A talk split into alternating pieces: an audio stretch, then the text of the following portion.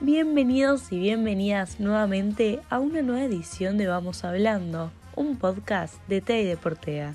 Mi nombre es Bárbara Ferruz y estoy acompañada por mi colega Adrián Yankelevich. Así es, Barbie, acá estamos nuevamente y en esta segunda edición vamos a estar hablando sobre la irrupción de las mujeres en el mundo del boxeo en Argentina.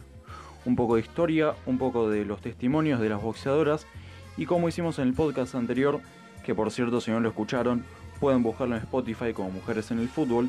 En esta edición vamos a hablar también sobre el machismo en este deporte. Para ir comenzando, vamos a charlar un poquito sobre la historia del boxeo, que va de la mano con la historia de la opresión del género femenino.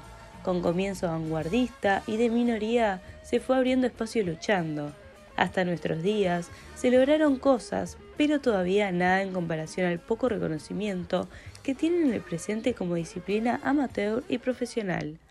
Cuenta la historia que los griegos introdujeron el boxeo en los Juegos Olímpicos allá por el año 688 a.C., pero recién en las Olimpiadas de Londres 2012 que se incorporó el boxeo femenino por primera vez, con una participación de 36 boxeadoras.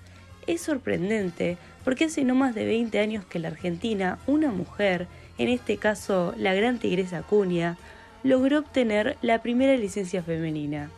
El boxeo profesional entre mujeres quedó oficializado en el país el 25 de marzo del 2001.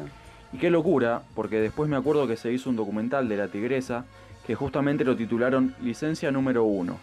Y ahí ella va contando cómo fue su llegada al boxeo, las pretensiones que tenía su madre de que fuera bailarina y bueno, estos machismos que, que se daban, ¿no? Sí, y en el documental hay una parte que nombra a los medios y dice que su mayor pelea era contra los medios, porque no aceptaban el boxeo femenino y tenía que estar todo el tiempo demostrándolo, que había pasado muchísimo tiempo para que la reconocieran y la tuvieran en cuenta. Bueno, hoy en día en realidad tampoco está muy visibilizado este deporte.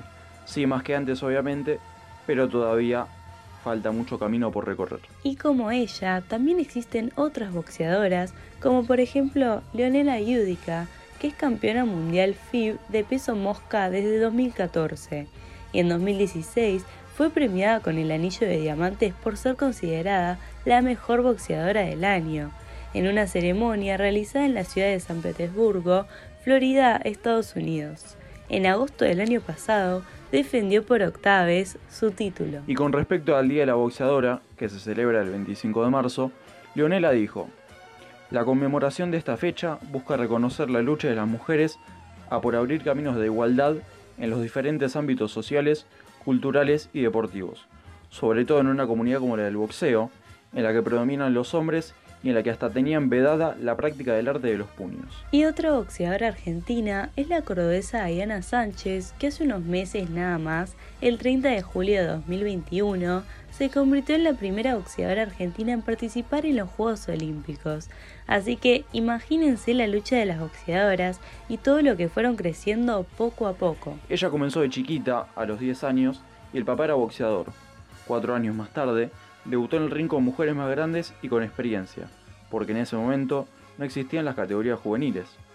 Y así fue ganando premios y medallas, hasta que en 2014 obtuvo la medalla de plata en los Juegos de Sur de Chile.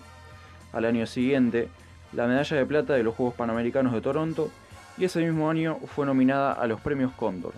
Ganó dos medallas de oro, una en el Campeonato Nacional Femenino de Box, cuando integró la selección cordobesa de box en 2017, y otra en octubre de ese mismo año el Campeonato Centroamericano Masculino Elite y la quinta Copa Internacional Femenina Elite. Así es, y lamentablemente hasta acá llegamos con este nuevo podcast sobre mujeres en el deporte. Nuestro staff está conformado por Massimiliano Siberi y Delfina Becasese en la parte de producción, Fiamma Talleo Carly en la edición y quienes estuvimos locutando, Arián Yankelevich y yo, Bárbara Ferruz. Nos despedimos y hasta la próxima edición.